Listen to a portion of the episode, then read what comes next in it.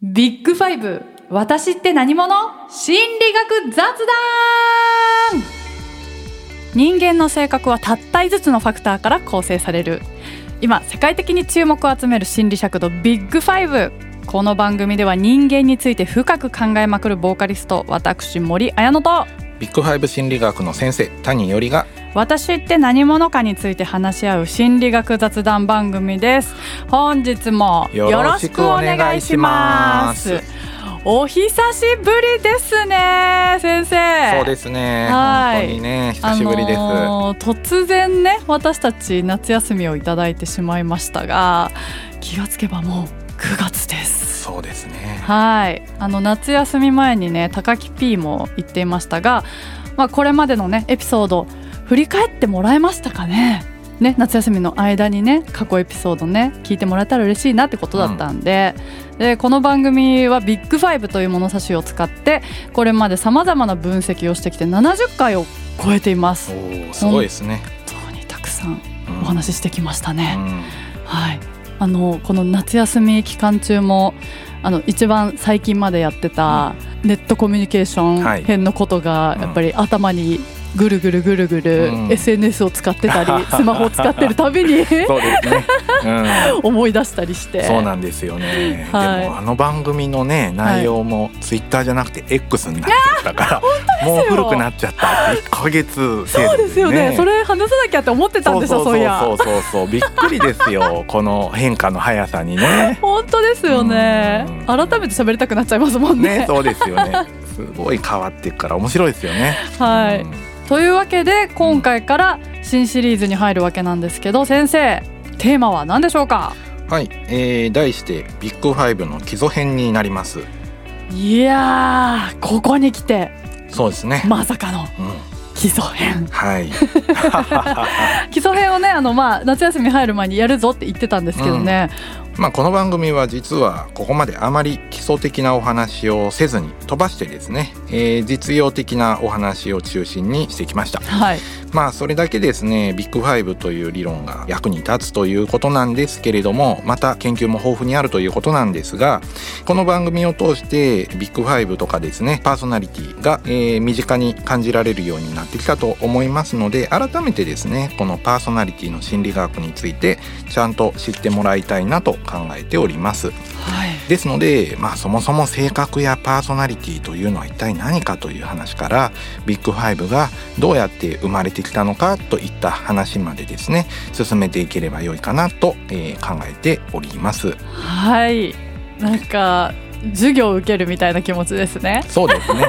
なんか改めて最初からやり直すような感じがしますね。はい、面白そうです、うん、はい。ここまで聞いてくれたリスナーさんも夏休みを挟んで改めてこの番組を聞いていこうっていうにはぴったりなシリーズだと思います。ということで早速基礎編第1回始めていきましょう。ビッグファイブ。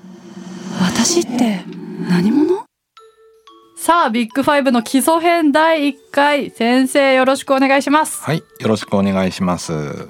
本日から基礎編ということで、まずは性格、すなわちパーソナリティとは果たして何かという話から進めていきたいと思います。はい。今更ですけれどもね。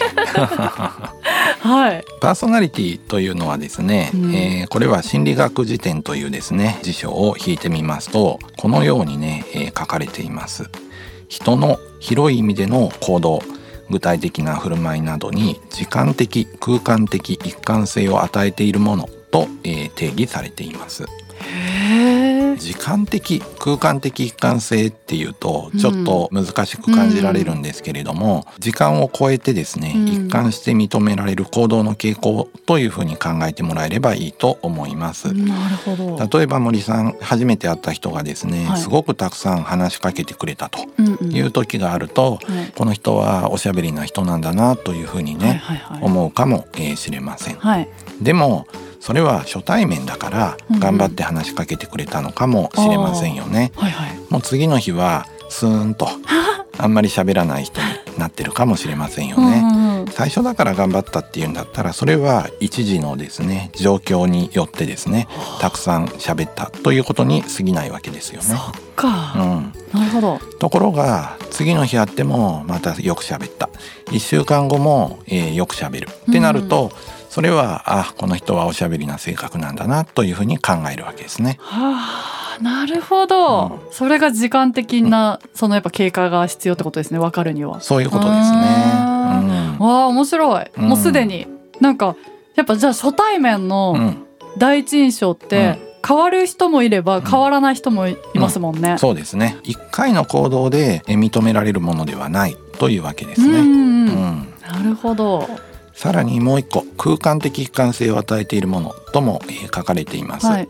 つまり場所が違ったとしても、うんうん。ある程度その人の、えー行動傾向として認められるものというふうに考えられているわけです。あー例えば友達とはね仲のいい友達とはよく喋るんだけれども、うん。学校ではあんまり喋らない。家族とも全然喋らないんだったらそれはあんまり一貫してないということになるわけですね。ある程度違う場所でもよく喋るというような行動傾向が認められるのであればうん。それはその人の性格なんだパーソナリティなんだというふうに判断するわけです。納得。基礎編だ。基礎編だ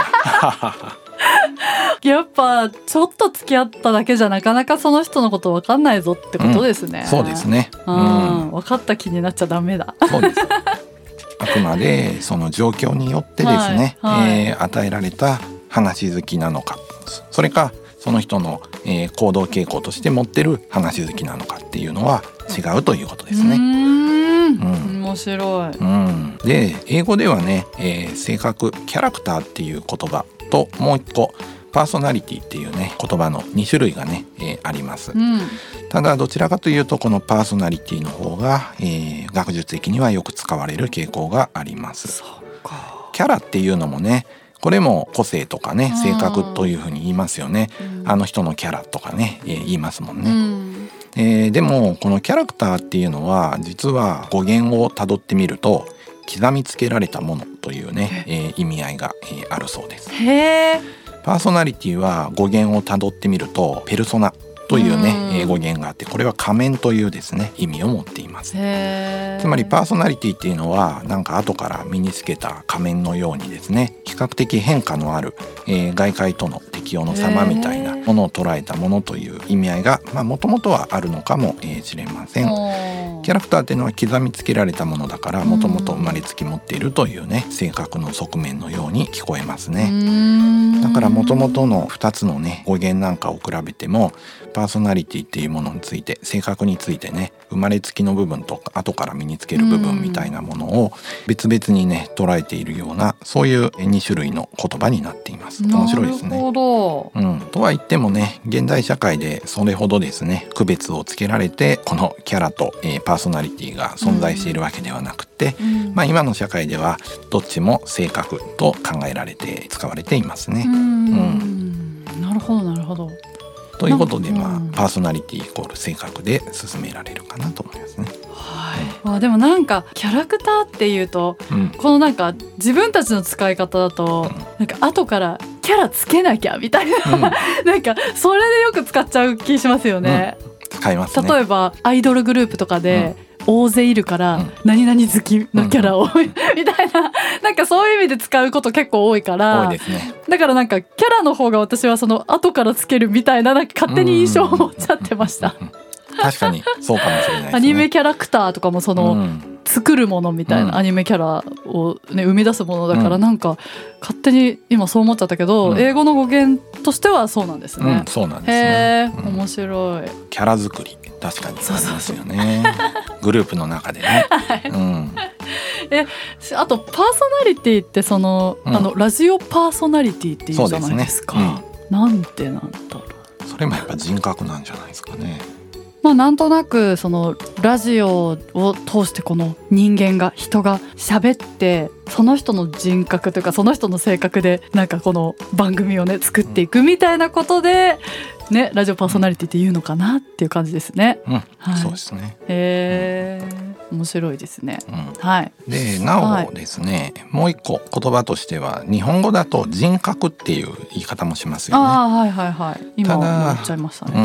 うん、この人格っていう言葉は人格者っていう言葉が、えーあるわけですけれどもはい。優れた人素晴らしい人っていうように、んちょっと価値判断的なね、うん色合いが強いので学問的にはパーソナリティという表現が好まれる、えー傾向にあります。ほど。で、えー日本にもあるこのパーソナリティをですね、えー研究する学会があるんですけれどもこれはね日本パーソナリティ心理学会っていうね、えー名前になっておりますだから学問的にはパーソナリティという言葉がですね、えーよく使われていますはい。ただこのね日本パーソナリティ心理学会は、えー2003年からこの名前になってまして、もうえーそれより前は日本性格心理学会っていうへね、え、えー名前でした、そうなんうだ。ん、途中でね変わっちゃった変えたんですね。変えたんですね。うんその2003年に変更したんですけど2001年ぐらいから学会名を、えー変えた方がいいっていう意見が、えー出始めたんですね。ちょうど私が大学院生になった時にパーソナリティ心理学会っていう名前にね、えー変わりました。まあその理由はね性格という名称がちょっと狭いので、うんもうちょっと研究領域を広げたものにしたいという意見なんかがあって、うんパーソナリティという名前に変わったんですね。へえ。でパーソナリティ研究をもうちょっとね広く、えー取ってですね、うんやっていこうってことで名前が変わったという事情があります。へえ。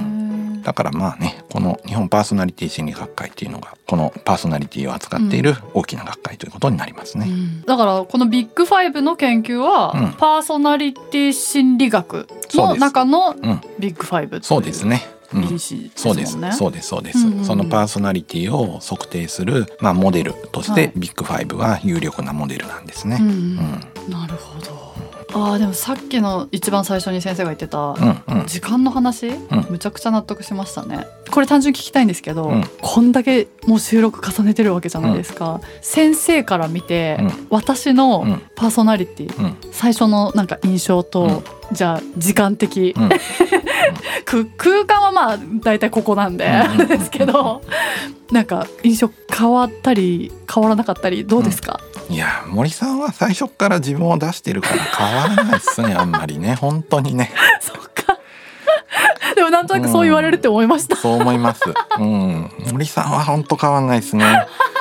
やっぱりいろんな学生とね付き合っていくとね、はい。はい。やっぱり最初はちょっとああこういう子なんだって思ってたのが全然ね、ある程度親しくなってくると見えてくるはい。本当のね、その人の特徴はあるんですけれども、はい。森さんは変わんないタイプですね。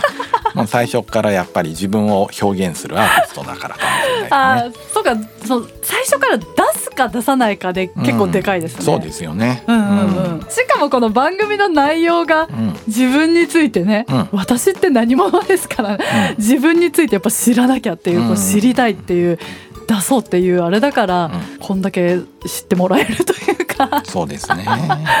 私ってやつがもう出まくってるのかもしれないですね。そっかあの第一印象が変わる人となんかあんま変わらない人？その外交性高い人はあのやっぱ人とのコミュニケーション好きだから、うん。最初もじゃああ初対面でも割とまあ喋るとして、2回目でも割と喋る。うん。3回目も喋る。いつでも結構喋る、うん。あの会話が好き。内向的な人が、あの最初だけすっげえ頑張って、うんでも実はもうあんま喋りたくないみたいな、うん。ってなると印象変わるじゃないですか。そうですね。あと逆に最初すごいやっぱ人見知りで喋んなくて、でも慣れてきたらちょっと自分が好きな話題だとすごい喋ってくれるみたいな、それも内向うん的な人のねそうですね。割と特徴だったりするじゃないですか、なんか印象が変わるのは内向的な人のがなんか、うん。もしかしたら変わりやそうですね。すそうですはい。ね。、自己開示の量がやっぱり外交的な人の方が多いので、うん。えー最初からいろんな情報をねたくさん手に入れることができるのでうん。変わりにくいかもしれないですね印象がね。うん。性格が分かりやすい人と、うん。なんかなかなかつかめないぞこの人の性格みたいなうん。いろいろありそうですよね。そうですね。はい。パーソナリティっていうものは、まあこうやってね、ある程度観察していくと分かっていくものですけれども、うん、一人一人がね、自分とは何かっていうのを認識するために役に立つ重要な要素ですね。うん、私って何者っていうね、はい、えー、最初のタイトルに戻るんですけれども、はい、その時に自分の性格をもとに私はこういう存在だというふうに自己認識ができるし、他の人を認識する時に、あ、この人はこういう性格なんだっていうふうに他者を理解する時に役に立つ基盤となるですね、ものですね。役に立つ。だから自分を知ってさらに他者を知るっていうね、うん、そうですね。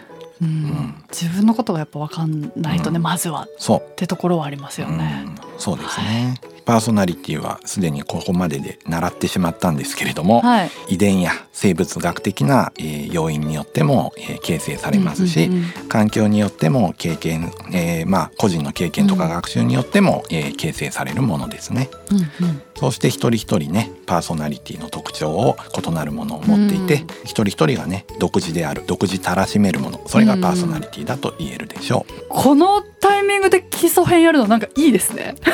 今すごい実感しました。なんかつながるっていうか今までやってきたことが、うん、なるほどってなるから、うん、いいですね、うん、はい。はい。ですでにね習ってはしまったんですけれどもね、はい、パーソナリティっていうのは人の行動とか意思決定とか対人関係とか、うんうん、職業選択とか、うんストレスへの反応などいろんなね人間の側面に影響を与えるものですよね、うんうんうん、またパーソナリティはある程度一定の安定性を保ってはいるんですけれども、年齢の変化環境の変化、成長によって変化していく側面もあるという話でしたよね、はい、そういうものだというのを普通は大学では初回の授業で 説明をするんですね、はい、真っ先に。先にね習ったんですね。はい、うん。でまあパーソナリティを理解することで組織について人事で役に立ったりですね、うん、えー、人の理解とかいろんな分野でね役に立つということです。それをね学ぶためにパーソナリティ心理学の授業を受けましょう。こんなことをいつもは最初にお話をしております。よくこれまでこの話をせずにね、はい、来れたもんだと思うんですけど、改めてやるのもいいですね。確かに、うん、なんか性格とかその、うん、まあパーソナリティ言葉としては、うん、なんとなく分かった気で使ってはいるので、でもさっきのその一番最初に聞いたそのパーソナリティの定義を聞いたら、え？ってなりましたもんね、時間的空間的みたいな、でもそれをちゃんと説明を受けたらなるほどってすごい納得しましたもんね。で次の基礎もねまた何が聞けるのか、はい。楽しみです。皆さんも次回お楽しみに。それではまた次回お会いしましょう。さようならビッグファイブ私って何者？心理学雑談では月額500円でサポーターを募集しています。サポーターになっていただいた方には番組オリジナルステッカーをお送りして月1回の収録の一部を見学してもらいながら質問にも答えていこうと思います。詳しくはこのエピソードの概要欄からチェックしてください。あなたもこの番組の輪に入りませんか？たくさんのご参加お待ちしています。